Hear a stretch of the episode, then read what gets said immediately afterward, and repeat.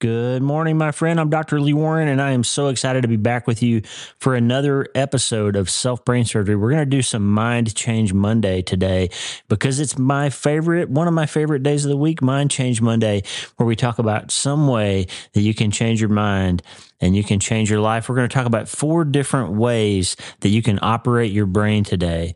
And I think we're going to learn some things about the best way, what I think is the best way to do it. One of the most life changing thoughts I ever had and how you can actually get after the idea of changing your mind and changing your life. But before we do any of that, you got to answer one question for me. Hey, are you ready to change your life?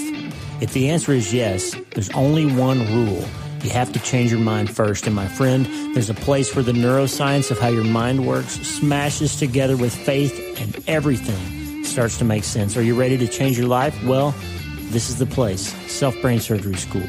I'm Dr. Lee Warren, and this is where we go deep into how we're wired, take control of our thinking, and find real hope. This is where we learn to become healthier, feel better, and be happier. This is where we leave the past behind and transform our minds. This is where we start today. Are you ready? This is your podcast. This is your place. This is your time, my friend. Let's get after it.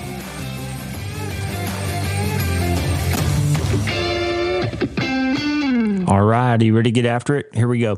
Listen, Mind Change Monday is that day of the week where we specifically talk about some way in which we can all learn to change our minds and change our lives. It's it's the self brain surgery of how we can learn to think differently about the things that we think about, feel differently about the things that we feel, believe differently about the things that we believe, or at least be willing to investigate them and ask hard questions about them, all for the purpose of implementing a treatment plan so that we know what we believe and we know what we can fall back onto when life gets hard, when we hit trauma and tragedy and massive things and life sweeps the rug out from under us. How far do we fall?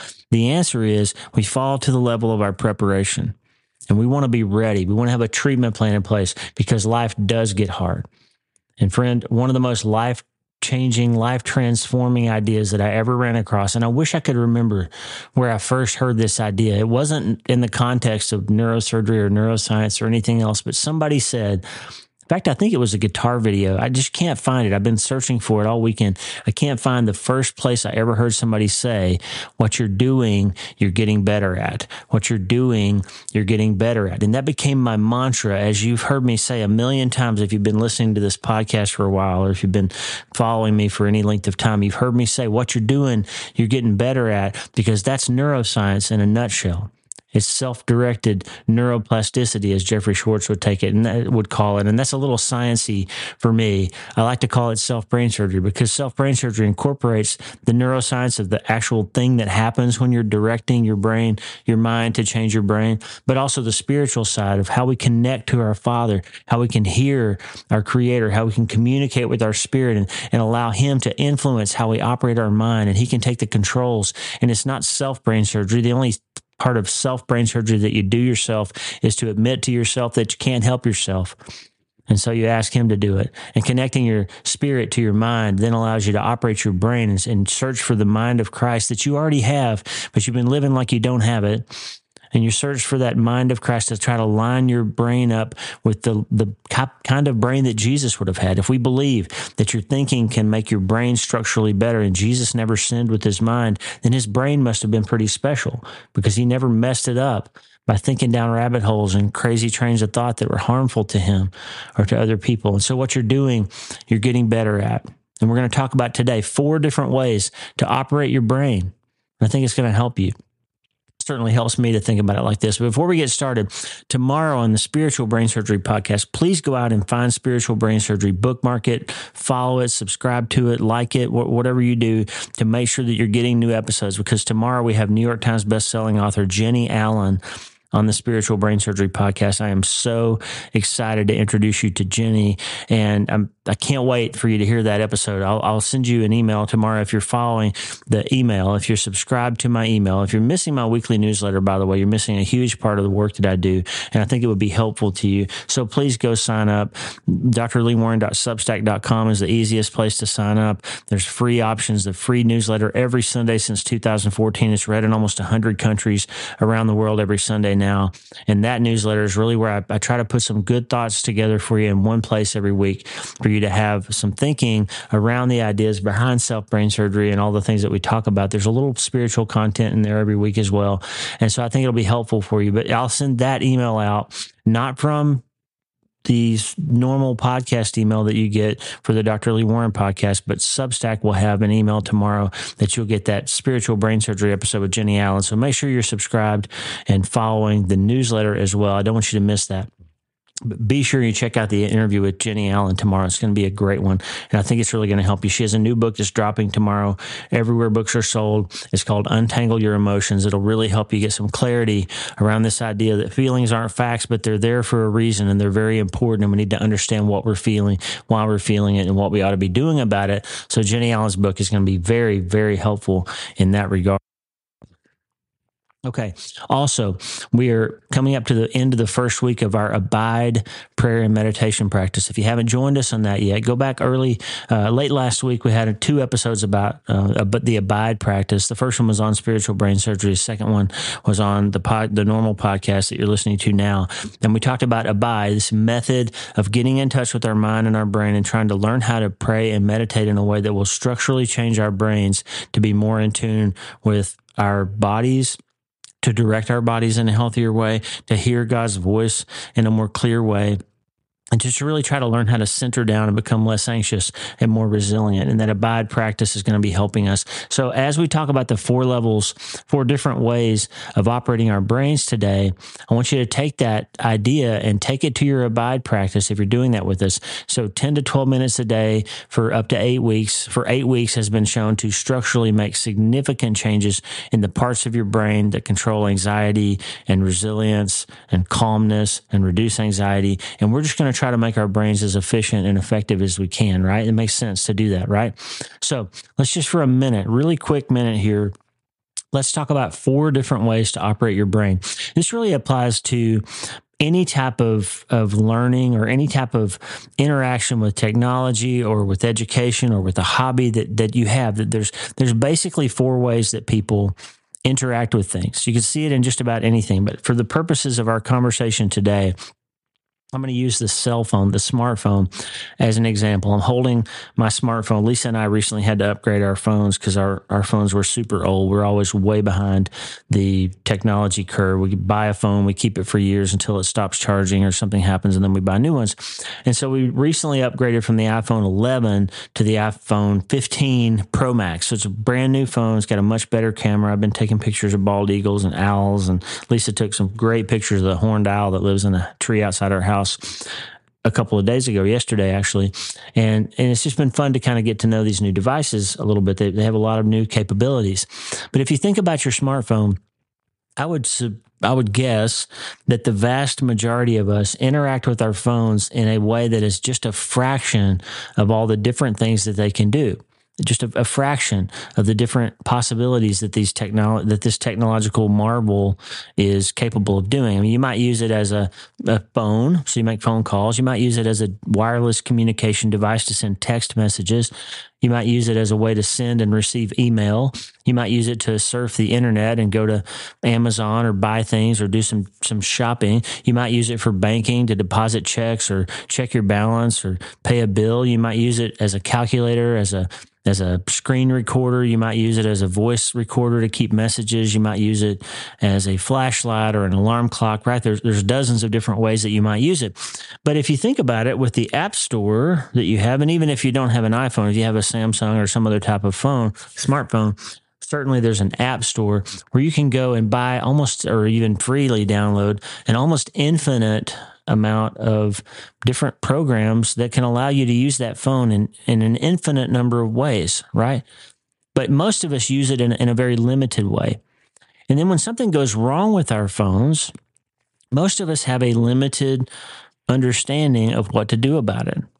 Now, most of us will have to Google what I do if my phone won't restart or what I do if my phone won't charge. And, and, or most of us will call one of our kids. They usually have a better handle on it than we do. And we have a limited set of tools that we can use if something isn't working.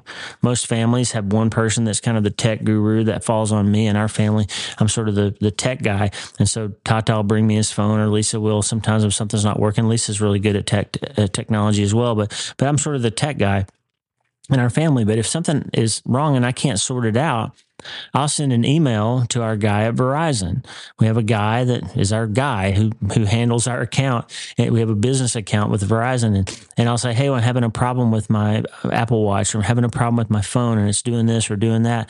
And he's got some training that I don't have. He's taken an interest in, and made it a profession, and he's got a set of of troubleshooting things, and he can take it a level deeper than I can, and he can troubleshoot things and sort things out and run an algorithm and give me some ideas. And and once in a while the answer will be, well, it just isn't going to work. You're going to need to mail that back in and we'll send you a new phone or we'll have the company repair the phone, right? Or if you drop your phone and break the glass, most of us can't repair that ourselves. We have to take it to some place where there's a person who's got expertise that we don't have and they've, they've learned more they've taken the steps to understand how the device operates and how it can fail and different ways to repair it and different ways to fix it and different ways to unstick it and different ways to expand its utility, right?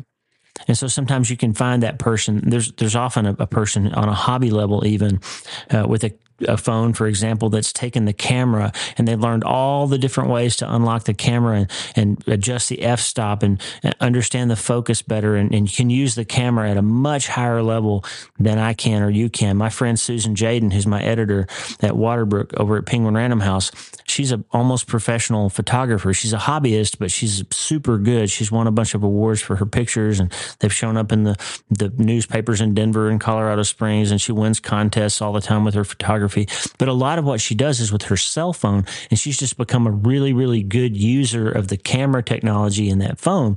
And there's always somebody like that, right? Who's who doesn't just go to the first level of knowledge; they take it to the next level. And then beyond that, if you if you get to the place where that next level person can't fix the problem, they send it back to the company. And at the company, they've got technicians who've gone to school who actually learned all the different inside and outside parts of that phone. They can take it apart. They can change out a, a SIM card. They can swap out a processor. They can they can replace the camera if it's not working. They can do all the technical things that they need to do to make it operate at a more efficient level.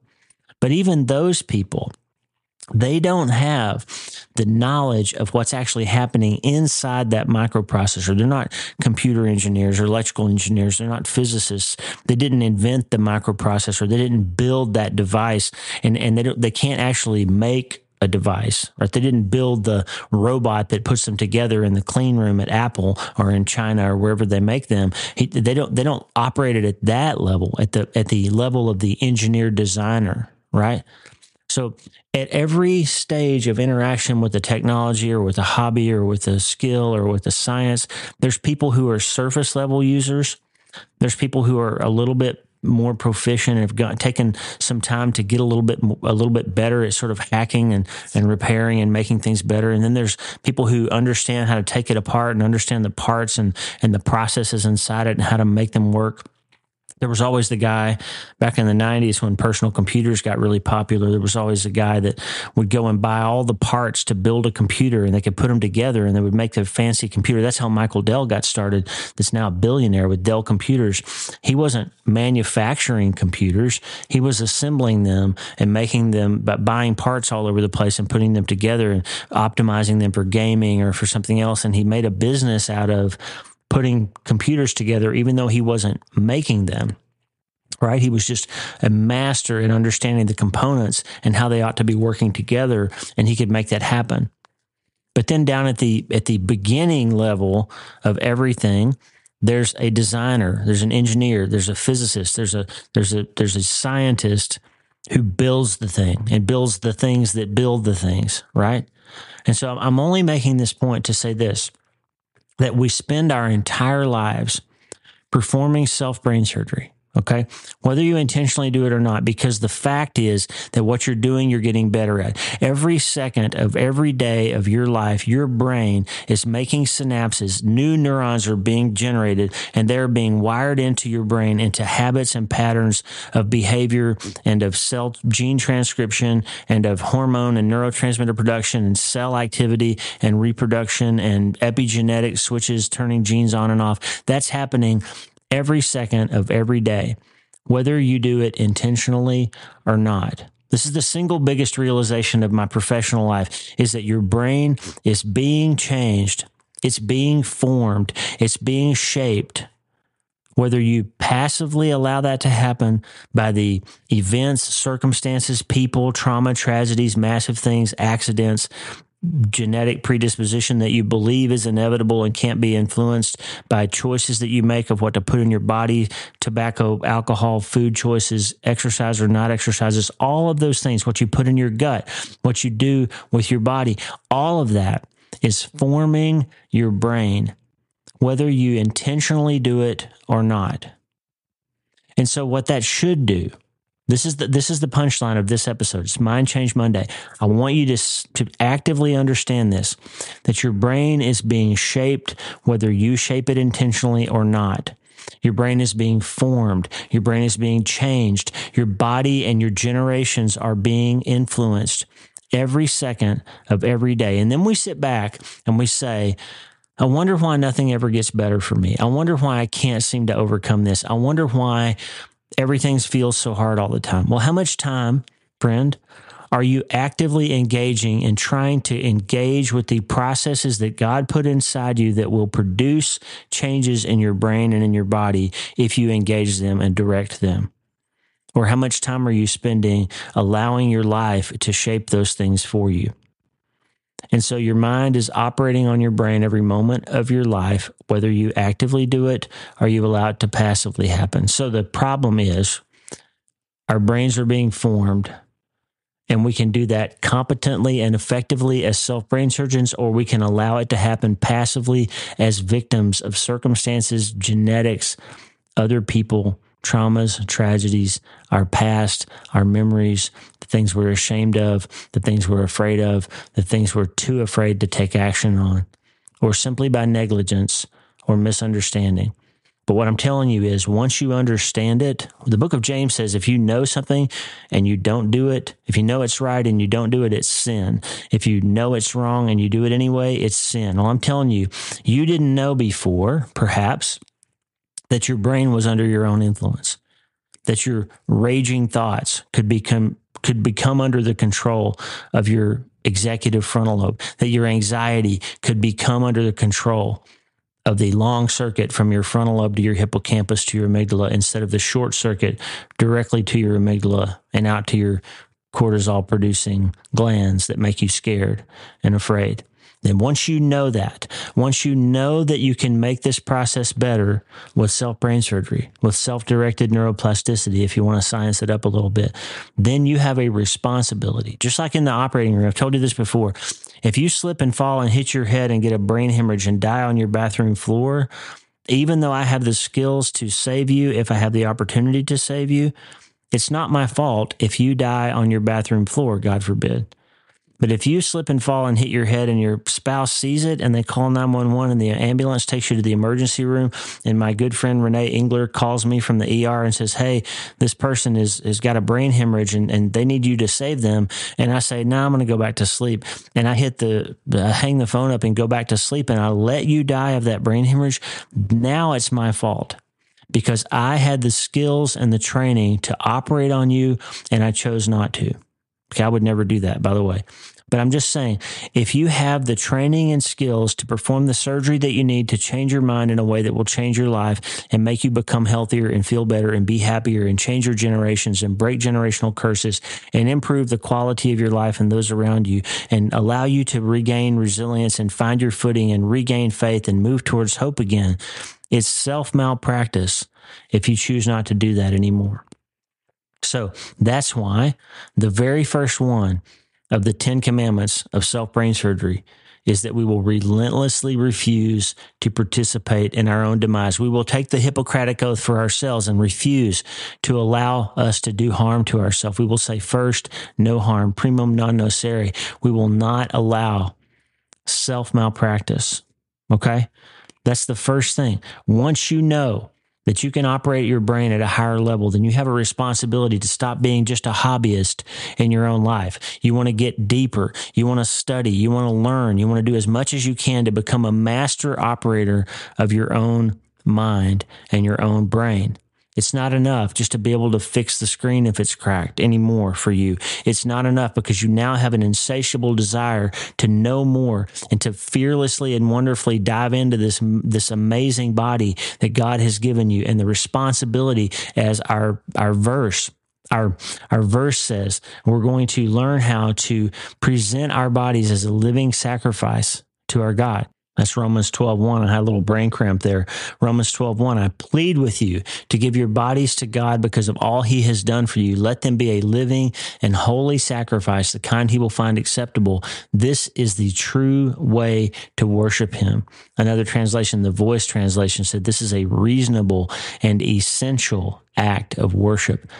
So once you have that knowledge, friend, that you actually can change the cells in your brain, the synapses and the pathways in your brain that produce automatic negative thinking, that you can make that better by challenging it, by thinking about better things, as Philippians 4 says, by taking every thought captive, as 2 Corinthians 10 5 says, by choosing to believe and practice as if you have the mind of Christ, as Paul says in 1 Corinthians 2 16. Who can know the Lord's thoughts? Who knows enough to teach him? But we understand these things, for we have the mind of Christ. Here, friend, on Mind Change Monday, this is just a soapbox moment. I want to tell you there's four ways to know and operate systems in the world. And it's not enough to be a casual user of your own brain. You are stuck with your thoughts and you talk to yourself more than anybody else in your entire life. For the bulk of your life, the conversation you're having is in between your own ears. So doesn't it make sense to learn how to have that conversation play out compassionately and in a way that will help you? Doesn't it make sense to take yourself to the operating room and know what you're doing when you get there to start performing self brain surgery in a way that doesn't leave unnecessary scars on your heart and on your mind and on the minds of the people around you and on the bodies of the people around you. That that line we talked about the other day regarding generational issues. If you don't fix the child inside you that's broken, you will break the child that comes out of you. If you don't deal with the things that you've got to deal with, no matter whose fault they are, right? Remember, we, we've talked about that before. Like if you got a problem that came from a bad parent or a bad uncle or some bad thing that happened in your past, yes, that wasn't your fault. But I'm sorry to say, and I say this as compassionately and tenderly as I can, if you're still paying a tax for something that happened to you at the hands of somebody else a long time ago, friend, you have a responsibility once you understand it, once you have insight into what that trauma did to you and the response that you made to it, you have a responsibility to yourself and to everybody that comes behind you to make every effort to make that better because you can. You can change your mind and you can change your life. You really can. Trauma is not what happened to you, okay? If something terrible happened to you, I lost a son, okay? My son was stabbed to death. I saw horrible things in the Iraq War. I've been through a divorce, but I can't let those things define me or create how I behave going forward, or then they become an idol in my life that's bigger than God. And I tell God that He's not powerful enough to help me change how I respond to those things. No, trauma is not what happened to you. If it was, it would be hopeless because you couldn't change it. You can't change the fact that it happened to you. Trauma is your response to what happened to you. And you can always change that. So, friend, here on Mind Change Monday, today, this day, I want it to be the day that you say, What I'm doing, I'm getting better at. I want to operate my brain on a higher level. I want God to show me how to use my mind in a way that honors Him and how He can communicate with me the best way to operate my brain so that I create synapses that help me instead of hurt me, so that I turn off every gene that I inherited that's harming me if I can, if I can influence it to operate better, to downregulate or upregulate what needs to be done in my inside my body so that things get better for me and for the people that come after me if I learn that I can be afraid of something or have anxiety around something that happened to my parents because of epigenetics, then I want to make sure that I learn how to make sure that stuff is as good as it can be before I pass it on to somebody behind me. And if I've already got those kids and I know that they inherited some things, I need to go to them and say, you know what? I've got some anxiety around something that happened when I was five or six. And I just want to make sure that you know that you might be uncomfortable about this. You might have some thoughts and feelings and memories that didn't even happen to you. And let's go see if we can help you figure out a way to make those better and change the way you think about them. Friend, if it takes a therapist, if it takes a pastor, if it takes a podcast, if it takes a book, if it takes journaling, if it takes switching habits and exercising more, whatever it takes to get your mind in a different place so that you can start taking the high ground and say, God, help me. I'm going to abide with you. Help me to see this differently. Help me to break these generational patterns of thinking. Help me to, to break this habit of thought. Help me to get my thoughts under control. Help me start talking back to that negative voice. Help me to start biopsying my thoughts and make that a practice. Help me to be compassionate and a good physician towards myself and to stop committing malpractice towards myself. Friend, let's become master operators of our brain Let's start becoming really, really good self brain surgeons. And for goodness sake, here on Mind Change Monday, my friend, let's start today.